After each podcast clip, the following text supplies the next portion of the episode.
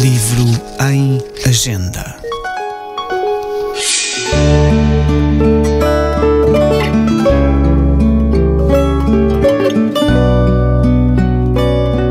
Amália Rodrigues foi, para além da intérprete genial que o mundo aclamou, uma figura dotada de uma prodigiosa inteligência instintiva. Foi essa tremenda acuidade que a fez vaticinar.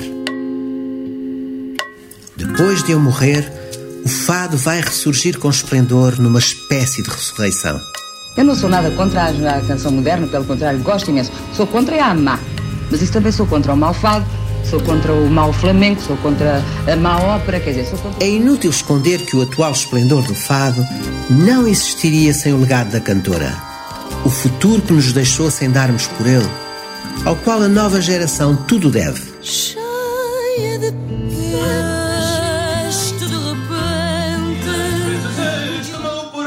abraçados contra a morte para uma flor coisa Como declarou o poeta Manuel Alegre, se o fado é património imaterial, isso deve-se exclusivamente à Amália.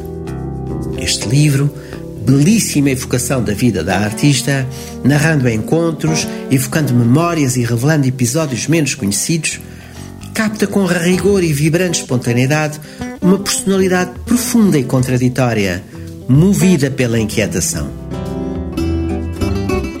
É uma obra necessária, porque, como escreve Fernando da Costa, a morte dos mitos significa a morte da memória, da cultura, do pensamento. Daí a necessidade de os ressuscitarmos ciclicamente.